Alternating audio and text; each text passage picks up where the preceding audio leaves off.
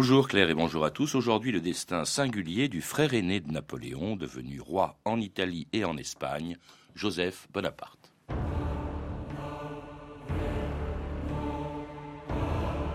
Jurez-vous de ne point nuire à votre honneur et de servir notre Seigneur le roi Joseph Napoléon Ier, souverain d'Espagne et des Indes occidentales par la grâce de Dieu Oui, je le jure.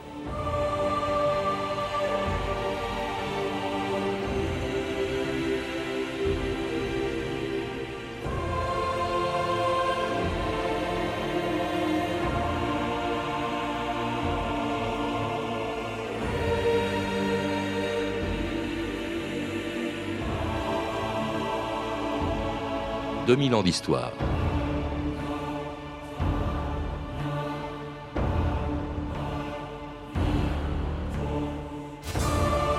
On dit qu'en sortant de Notre-Dame le jour de son sacre, les premiers mots de Napoléon furent pour son frère aîné. Ah, Joseph, lui dit-il, comme si lui-même n'en revenait pas, si notre père nous voyait. Leur père était mort neuf ans plus tôt sans pouvoir imaginer l'extraordinaire destin de ses huit enfants. Si on connaît celui de Napoléon, on oublie parfois ceux de ses quatre frères, Joseph, Lucien, Louis et Jérôme, qui allaient se disputer des royaumes et des titres de prince ou de roi, et se partager une immense fortune en profitant de l'ascension du plus brillant des Bonaparte, Napoléon qui leur rappelait souvent d'où ils venaient et à qui ils devaient leur couronne. Oh non, je ne crois pas qu'il existe au monde un homme plus malheureux que moi en famille. Au reste, récapitulons. Lucien est un ingrat, Joseph un sardanapale, Louis un cul de jatte. Et Jérôme, un polisson. Mais, sire. Et d'où sortez-vous donc? Et où seriez-vous aujourd'hui si je n'avais pas pris soin de vous élever jusqu'à moi?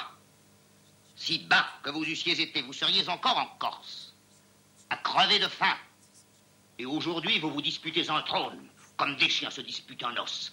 Et donne-moi Rome, je te donne Byzance. Et donne-moi Byzance et prends Athènes. Eh bien, prenez. Vous voulez de l'Europe? Qui veut de l'Europe? Qui veut de l'Angleterre? Qui veut de l'Italie? Qui veut de l'Autriche? Qui veut de la Prusse? Prenez l'Europe!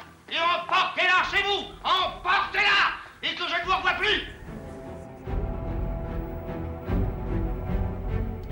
Frédéric Hulot, bonjour. Bonjour Patrice Gélinet. Alors si tout le monde connaît le destin de Napoléon, on ignore souvent celui de ses quatre frères auxquels vous venez de consacrer un livre publié chez Pygmalion. Alors ils étaient tous princes de sang, bien sûr. Euh, trois d'entre eux ont été même rois. Joseph à la fois en Italie, puis ensuite en Espagne. Louis en Hollande, Jérôme en Westphalie.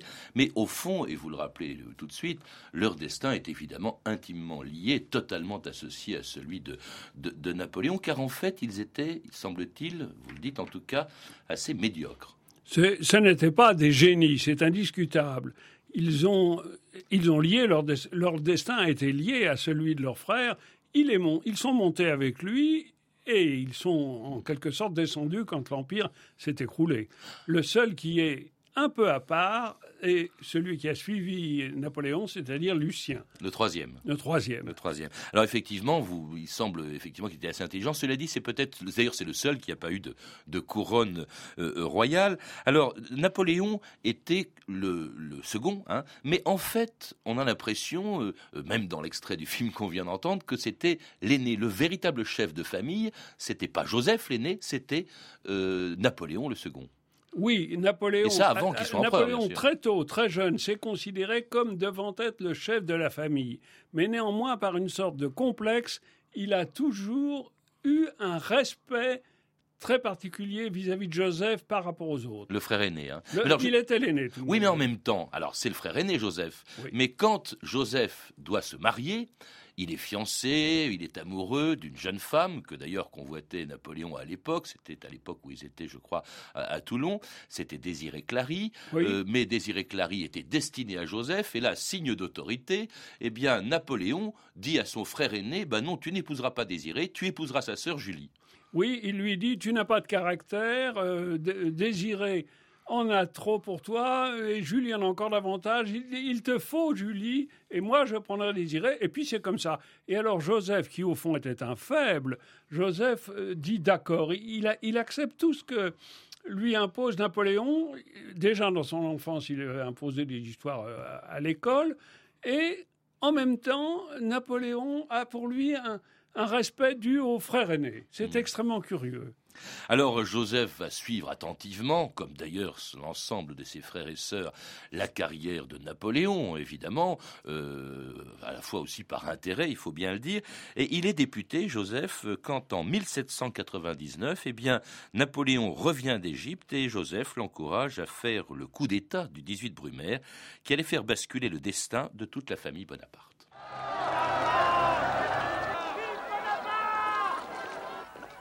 Tu es l'homme que toute la France attend depuis longtemps. La France est dans un tel état de faiblesse qu'elle ne supportera pas une nouvelle révolution. Les royalistes en profiteraient. Et qui parle d'une révolution? Les choses se feront dans la plus stricte légalité. Il suffira de, de demander aux députés qu'ils suppriment le directoire et nomment à la place un nouveau gouvernement. C'est possible si on réunit les députés des deux chambres dans un lieu écarté où l'armée pourra faire pression sur eux sans pour autant déclencher une émeute dans la capitale. Doit-on conclure que tu approuves cette petite affaire dont nous venons de parler? Tu appelles pudiquement une petite affaire, mon cher Joseph, n'est rien d'autre qu'un coup d'État. Quel a été le, rôle de Joseph dans le coup d'État, justement, du 18 Brumaire, celui qui allait couvrir toute la famille d'honneur, de titres, de ronflants, etc. Frédéric Hulot? Eh bien, écoutez, euh, Joseph a surtout joué un rôle dans la préparation. C'est-à-dire que pendant que Bonaparte était en Égypte, où le gouvernement était ravi qu'il soit, parce qu'on espérait qu'il se ferait oublier là-bas. Au contraire, en France, Joseph, qui avait le sens des public relations, euh, beaucoup, ça c'était chez lui indiscutable, a en quelque sorte maintenu la flamme et a poussé toute la propagande en faveur de son frère, ce qui fait que quand il est rentré d'Égypte, il y avait comme un courant de popularité qui l'attendait et qui avait été créé et alimenté par Joseph. Mais pour répondre à votre question, au moment du coup d'État lui-même, il n'a rien fait. Il était là en spectateur. Si, il organisait des dîners, il a organisé quelques rencontres. C'est chez lui que Sieyès et Bonaparte se sont vus pour la première fois. Mais, si vous voulez, c'est Lucien qui a fait tout le coup d'État. Il était, il était le président de l'Assemblée. Il était président du Conseil, des 500, c'est-à-dire la Chambre Là où s'est passé le, coup d'État.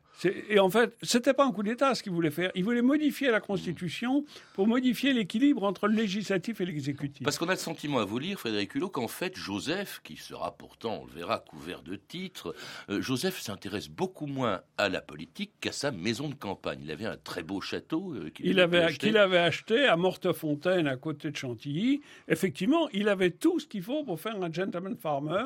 Il, se plaisait, il aimait parcourir ses terres, chasser et recevoir. Dès qu'il avait pas mal d'argent, il recevait énormément, il recevait très bien. Ça a beaucoup aidé son frère parce qu'il invitait des tas d'hommes politiques influents à l'époque et qui, mon Dieu, ne, détestait pas ce genre de réception. Alors, c'était pas, vous le rappelez aussi, contrairement à d'ailleurs à ses autres frères, euh, il n'avait aucune espèce de compétence militaire, surtout contrairement à Napoléon.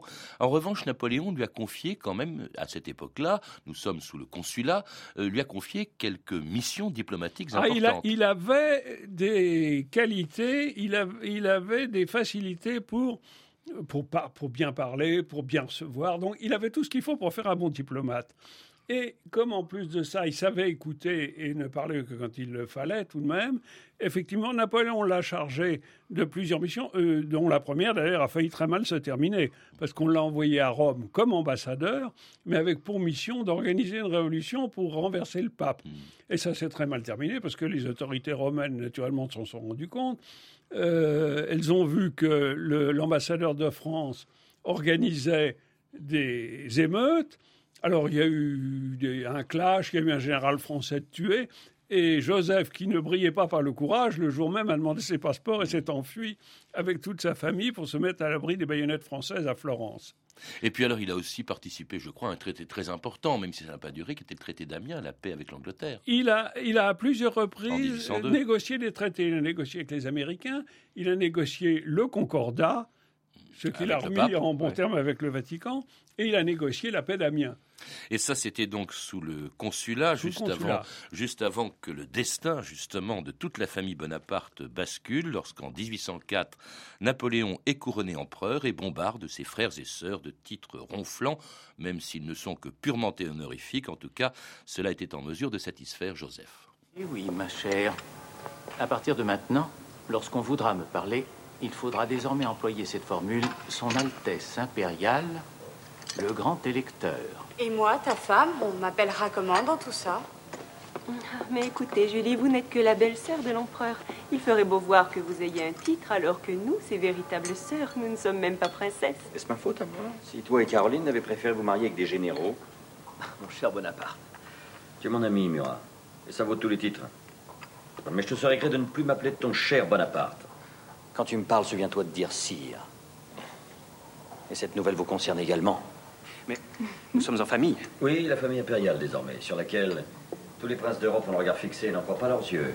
Si nous voulons que ces gens-là nous traitent en égaux, nous devons nous exprimer et nous comporter comme eux.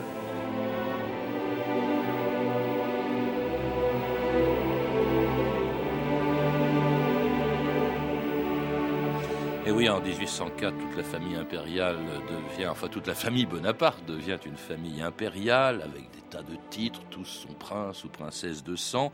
Il y aura même trois rois, hein, euh, vous, le, vous le rappelez dans, dans votre livre. Jérôme sera roi de Westphalie, Louis roi de Hollande, Joseph, on le verra, roi de Naples. Il n'y en a qu'un qui est mis à l'écart, justement, c'est celui que vous considérez comme le plus intelligent des frères, Frédéric Hulot.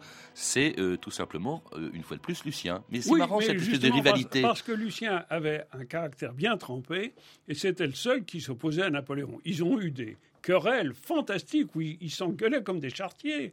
Euh, Lucien disant à son frère qui lui reprochait d'épouser sa maîtresse, euh, il vaut mieux épouser sa maîtresse que celle des autres. Enfin, vous voyez jusqu'où allaient les, les invectives.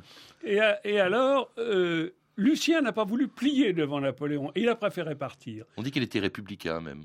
Il, était répu- il est resté républicain toute sa vie, ce qui n'a pas empêché d'accepter le titre de prince de Canino que lui a décerné le pape. Alors, revenons à Joseph, notre sujet aujourd'hui, Frédéric Hulot. Lui, il devient roi de Naples hein, en, en 1806, alors qu'il n'a aucune espèce d'expérience de- de- d'un gouvernement. Ah, il, il- il s'en trouvera très rapidement, c'est drôle, il va y avoir une espèce d'autosuggestion qui fait qu'il se considérera comme, un- comme ayant reçu l'éducation d'un prince pour faire un roi. Alors, c'est pas du tout le cas. Il faut rappeler que ce royaume n'est pas limité à la ville de Naples, bien sûr. C'est Ah presque c'est le plus grand royaume euh, d'Italie, c'est la moitié sud. C'est toute la moitié sud de Au sud de l'Italie, c'est le bas de la botte. Il y a même la Sicile, mais la Sicile, il n'a pas pu la prendre parce qu'il y a un bras de mer. Il y a la flotte anglaise entre les deux et le, le roi, le véritable roi de Naples, enfin celui qui se considère comme le seul, le Bourbon de Naples, s'est réfugié en Sicile. Lui n'était pas très populaire. hein, C'était effectivement, euh, je crois, Ferdinand IV qui part en Sicile, la seule, le seul territoire que n'arrivera jamais à contrôler Joseph, là où s'organise une résistance contre lui. Cela dit, il se montre plutôt un, un bon roi. Euh, vous rappelez par exemple euh, qu'il a fait reprendre les fouilles de Pompéi, qu'il construit des routes, et surtout d'ailleurs ce que ne faisait pas le, le roi précédent, euh, Ferdinand IV, il se baladait dans tout, euh, dans tout le pays, dans tout le pays Et ce dont qu'il il était le faisait, roi. c'est lui qui était plutôt poltron, une preuve d'un certain courage, parce que le pays était infesté de brigands qui se disaient d'ailleurs partisans de, Ferdinand. Ils se donnaient cette couverture, mais en fait c'était des brigands. euh. Mais il est certain que Joseph a beaucoup fait pour le royaume de Naples. Il a trouvé que c'était un, un royaume où toutes les institutions étaient encore moyenâgeuses. Au point de vue juridique, c'était incroyable. On en était encore au, au système euh, du 13, 14, 15e siècle. Alors il a voulu rénover, il a voulu modifier, il a voulu introduire bah, le Code civil, tout simplement, et, et les lois telles qu'elles existaient dans l'Empire français. Euh, D'où aussi euh, une lutte contre le clergé qui était tout puissant. Le clergé euh, et les grands propriétaires. et notamment pour éduquer. euh, il, a, il, a, il a beaucoup poussé à l'éducation des jeunes napolitains. En fait, il était, euh, il était assez populaire. Il a, il a joué un peu le rôle d'un souverain éclairé du XVIIIe siècle. Il a même, dites-vous, c'est assez euh, étonnant, euh, mais c'était très important à Naples, il a même interdit une école qui était l'école des castrats. Absolument. Hein, ah oui, ça, ça le, ça le choquait. C'était, ça faisait la fortune des, des Napolitains, enfin euh, des, des jeunes ou des pauvres Napolitains qui pouvaient, en devenant castrats, faire des fortunes. Et il y avait une école de castrats donc que supprime euh, Napoléon. Cela dit, enfin euh, ce que supprime Jo- Joseph, Joseph, pardon. oui. Euh, cela dit, euh, Joseph euh, là-bas aussi mène la belle vie. hein. Pour lui, c'est Ah, il est tombé amoureux de la duchesse d'Astrie, qui était une des plus belles femmes de Naples, et qui, dont le mari d'ailleurs était impuissant, ce qui fait que ça facilitait les choses, et qui est tombée amoureuse de lui aussi. Ça a été un amour fou entre les deux. un peu goujat, hein, Joseph, parce que quand elle euh, lui a donné un enfant, il a commencé à trouver qu'il valait peut-être mieux un petit peu espacer les relations. Il, ben, il, en profite aussi parce que sa femme n'est pas là. Ce qui est très étonnant, Frédéric Hulot, cette euh, fameuse Julie Clary, euh, eh bien, qu'il avait épousée quand il était jeune. Et qui était profondément amoureuse de lui. Elle ne va pas venir à Naples alors qu'elle en est la reine. Elle ne viendra pas, nous le verrons, en Espagne. Elle ne verra même pas le voir quand il va passer 17 ans en exil aux États-Unis. Ils ont mené une vie complètement séparée tous les deux. Complètement séparée. Elle était amoureuse de lui. Elle lui écrivait des lettres. Elle lui envoyait ses enfants. Mais en Amérique, il y a eu une raison. C'est qu'elle avait la trouille il n'y a pas d'autre mot. Elle avait peur de mettre les pieds mmh. sur un bateau. Elle avait le mal de mer, mais un mal de mer épouvantable. Alors l'idée de traverser l'Atlantique, euh, ça la terrorisait. Alors revenons à Naples, donc où euh, Joseph a régné deux ans entre 1806 et 1808, jusqu'à ce que son frère, en 1808, décide de lui confier une nouvelle couronne dans un royaume beaucoup moins tranquille que celui de Naples, un pays à feu et à sang, où Napoléon, quand Napoléon a destitué son roi Charles IV. J'ai pris ma décision. Roi Charles, vous avez jusqu'à demain pour signer votre abdication. Vous n'avez jamais été qu'un fantoche. Il me faut quelqu'un pour le trône d'Espagne. J'y mettrai Joseph. Tu es sûr à propos de l'Espagne? Ce n'est pas une armée que nous sommes en train d'affronter. C'est tout un peuple. Sa Majesté le roi Don Joseph Napoléon Ier a daigné accorder la grâce de l'ordre royal d'Espagne, ordre créé par sa grande magnanimité pour récompenser ses sujets les plus illustres et les plus loyaux, aux personnes suivantes qui, en reconnaissance de leur valeur, le recevront de ses royales mains. Don Juan Antonio Llorente, chanoine et conseiller d'État. Don Francisco de Goya y Lucientes, peintre. Et oui, Goya fait partie de ces Espagnols pro-français qu'on appelait les afranchesados, dans un pays où Joseph va régner pendant cinq ans, mais alors dans des conditions très éprouvantes, car c'est un pays euh, en guerre. D'ailleurs, lui-même en était conscient. Euh, il écrivait Devenu le conquérant de ce pays par les horreurs de la guerre, je serai longtemps un objet de terreur et d'exécration. Je ne dois pas désirer de régner en Espagne. Il a plusieurs, à plusieurs reprises, il a proposé à Napoléon d'abdiquer. Mais Napoléon ne voulait pas, il, était là, il avait besoin de là, il n'en était pas question. Mais d'ailleurs, au départ, ce n'était pas Joseph qui devait avoir l'Espagne, ça devait être Lucien. Napoléon l'a offert à Lucien, qui n'en a pas voulu, qui a dit Mais moi, je ne veux pas être roi, et puis je ne veux pas bah. l'Espagne, et puis il va te promener avec euh, toutes tes ambitions et toutes tes. Car Lucien, très tôt, avait prédit que l'Empire finirait très mal. En tout cas, il commence à mal finir euh, ou à mal commencer en Espagne. Euh, il faut rappeler quand même que, contrairement à Naples, c'est un pays que l'armée française occupe euh, et qui est en guerre, une guerre civile, une guerre de guérilla qui va durer euh, des années, qui va durer euh, cinq ans, contre les Français, contre Joseph. vous dites que, Frédéric Collot, qu'on le surnommait Jojo l'ivrogne. On le surnommait exactement en espagnol Pepe Botella ce qui veut dire, euh, ce qui peut se traduire par Jojo Livrogne. Ce, d'ailleurs, pourquoi il n'était pour rien C'est parce que les officiers de sa suite, au cours d'un de ses déplacements, avaient pillé la cave d'un hôtel où il avait logé et avaient vidé toutes les bouteilles. Et, la légende a voulu que ce soit lui qui les ait bu, alors qu'il était plus, il avait plutôt tendance à boire de l'eau. Hmm. Alors, il est, euh, il est le roi. Il est roi, cela dit, totalement entre les mains de son frère. Il n'a a aucune espèce d'indépendance. Il n'est qu'une espèce de super préfet. D'autant plus que euh, l'armée française, encore une fois, et qui est très importante en Espagne, 200 000 hommes. 200 000 pour lutter euh, évidemment contre la guérilla, contre les euh, et contre l'armée anglaise. Et contre l'armée anglaise qui va qui va venir à partir du Portugal. Mais alors une armée française là d'occupation dont les généraux n'obéissent absolument pas à Joseph. On le méprise ouvertement, d'abord parce qu'on considère qu'il n'a ce qui est vrai aucune espèce de qualité C'est exact. Alors, les généraux le méprisent, lui, il est jalouse. Et alors, ce qui est le drame dans cette affaire, c'est qu'au fond, Napoléon voulait commander son armée tout en étant en France. C'était absolument impossible avec les moyens de transmission de l'époque. Et les généraux, chaque général, c'est-à-dire chaque chef de corps, menait sa guerre à sa façon, sans aucune coordination avec ses camarades. Et c'est de là qu'est venue toute la catastrophe. Ça a été une crise du commandement dans l'armée d'Espagne. Et, ça va durer pour Joseph euh, cinq ans, où il y a notamment ce, maréchal Soult qui, qui, ah ben, il, se détestait depuis le camp de Boulogne, parce que Joseph, je, reviens un peu en arrière, Joseph avait été nommé colonel d'un régiment au moment du camp de Boulogne et il était allé se promener à Bruxelles. Et son supérieur hiérarchique était Soult, qu'il avait très mal pris et qu'il l'avait dénoncé à Bonaparte. Et c'est Soult qu'on nomme en Espagne comme général, et évidemment, il ne pouvait pas s'entendre avec le roi Joseph. Il ne s'entend pas avec Joseph. Alors, ça, ça a duré assez longtemps, euh, d'autant plus que Napoléon se désintéresse progressivement de l'Espagne. Évidemment, à partir de 1811, il commence même à en retirer des troupes pour, que, euh, pour les envoyer en Russie, où l'on sait ce qui va se, se produire. alors là, c'est une espèce de, de, décadence très rapide de ce, oui, mais alors, ce règne. justement, je m'excuse de vous interrompre, justement, à ce moment-là, euh, Napoléon a compris qu'il faut nommer un commandant en chef de toutes les troupes en Espagne, et qui nomme-t-il? Joseph. Hmm. Donc il savait qu'il était incapable de remplir ce rôle. Ben, on va s'en rendre compte parce que progressivement, l'armée anglaise, commandée par Wellington, le hmm. futur vainqueur de Waterloo, refoule donc euh, Napoléon euh, et puis euh, oblige, excusez-moi, refoule Joseph, l'oblige à quitter l'Espagne. D'ailleurs, il y a un épisode assez tragique, c'est qu'à un moment donné, il se fait capturer par, je ne sais pas si c'est des Espagnols ou des Anglais, et se fait voler absolument toute sa fortune. C'est au moment de la bataille de Vitoria qui a, tourné, qui a failli tourner à la catastrophe. Les, les Anglais ont percé les lignes françaises, sont arrivés jusqu'au carrosse de Joseph d'un côté, il a une tente de sortir de l'autre, de sauter sur un cheval qui était là et de s'enfuir en laissant effectivement ses bagages, ses notes, ses lettres, sa fortune, enfin une partie de sa fortune euh, et les diamants de la couronne d'Espagne qu'il avait emmenés avec lui.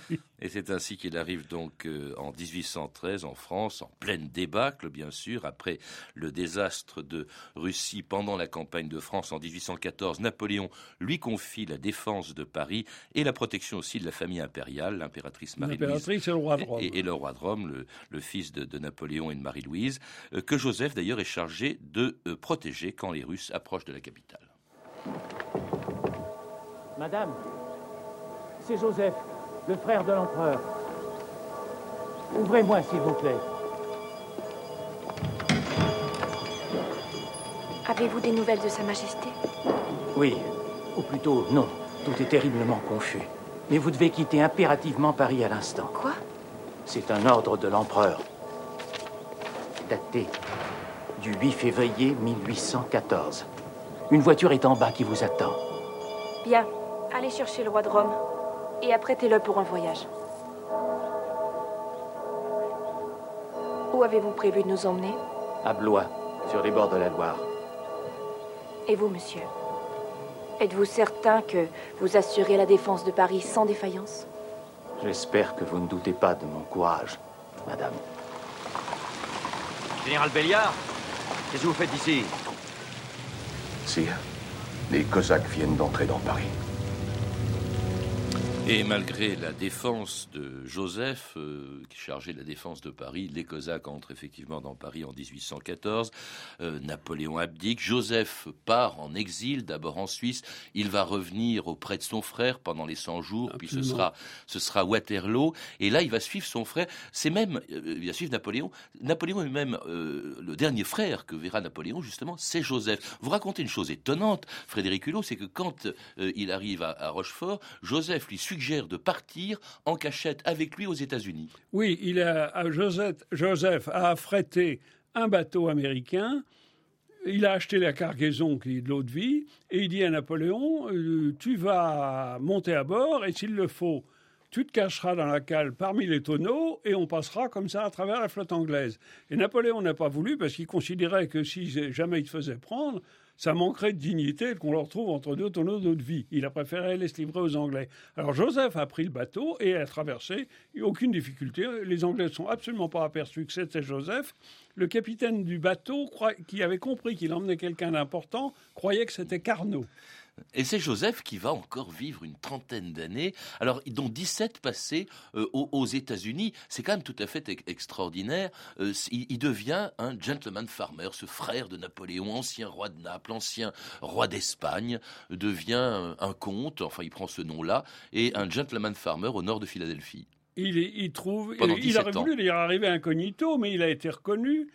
On l'a accepté. Le président des États-Unis n'a pas voulu le recevoir, mais lui a fait dire qu'il pouvait vivre sans aucune difficulté en Amérique, euh, même si l'ambassadeur de France, Hyde de Neuville, l'espionnait. il a acheté une grande propriété à, Point Breeze, ou en- sur la rivière de la Loire. Et là, il a repris, comme à Mortefontaine, sa vie de gentleman farmer. Oui, et ses maîtresses aussi, d'ailleurs, parce que sa femme Ah bah ne oui, vient- sûr, sa femme ne- n'est pas venue pendant 17 ans, il n'a pas vu sa femme. Non. Alors ensuite, il va faire, il va faire un petit tour à, à Londres, va revenir aux États-Unis, c'est un peu compliqué. Et puis il termine la dernière année de sa vie. On est en 1844 à Florence, hein, et c'est là qu'il va qu'il va mourir, euh, donc bien après la mort de son Oui, frère, alors dont il Euh, était oui, il, est- l'aîné. il y a eu des histoires compliquées à Londres parce qu'au fond, il était obnubilé par l'idée qu'étant le frère aîné, c'est lui qui devrait succéder à Napoléon Après la mort du roi de Rome. après la mort du duc de Reichstadt. C'est assez pathétique cette fin, comme celle d'ailleurs de, de, de la plupart des, des enfants, enfin des frères de, de, de Bonaparte, de Napoléon Bonaparte. Oui. Hein? Oui, c'est un destin assez curieux et qui a quelque chose de pathétique. Vous avez parfaitement raison.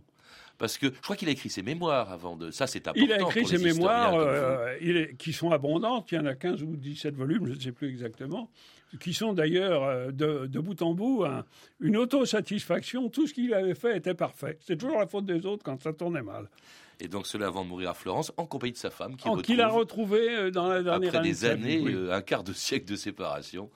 Sa femme Julie. Merci en tout cas Frédéric Hulot de nous avoir rappelé l'histoire de ce frère aîné de, de Napoléon euh, qui avec euh, euh, trois autres frères eh bien, fait l'objet de votre livre Les frères de Napoléon, un livre qui vient de sortir chez Pygmalion. Vous êtes également l'auteur d'un livre sur Masséna, également publié aux éditions Pygmalion et pour lequel d'ailleurs vous étiez venu nous voir l'année dernière. Vous avez pu Absolument, avec plaisir. Eh ben, nous aussi.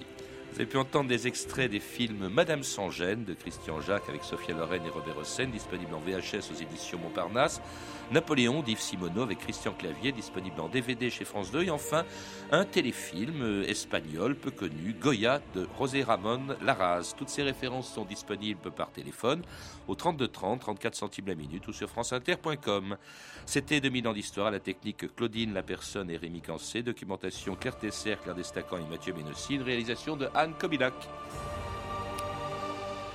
Demain, la plus grande catastrophe minière qu'ait connue la France, la catastrophe de Courrières, c'était le 10 mars 1906. Il y aura demain très exactement 100 ans. Il est 14h30 sur France Inter, l'heure de retrouver Musique Express. Eric Oswald, bonjour.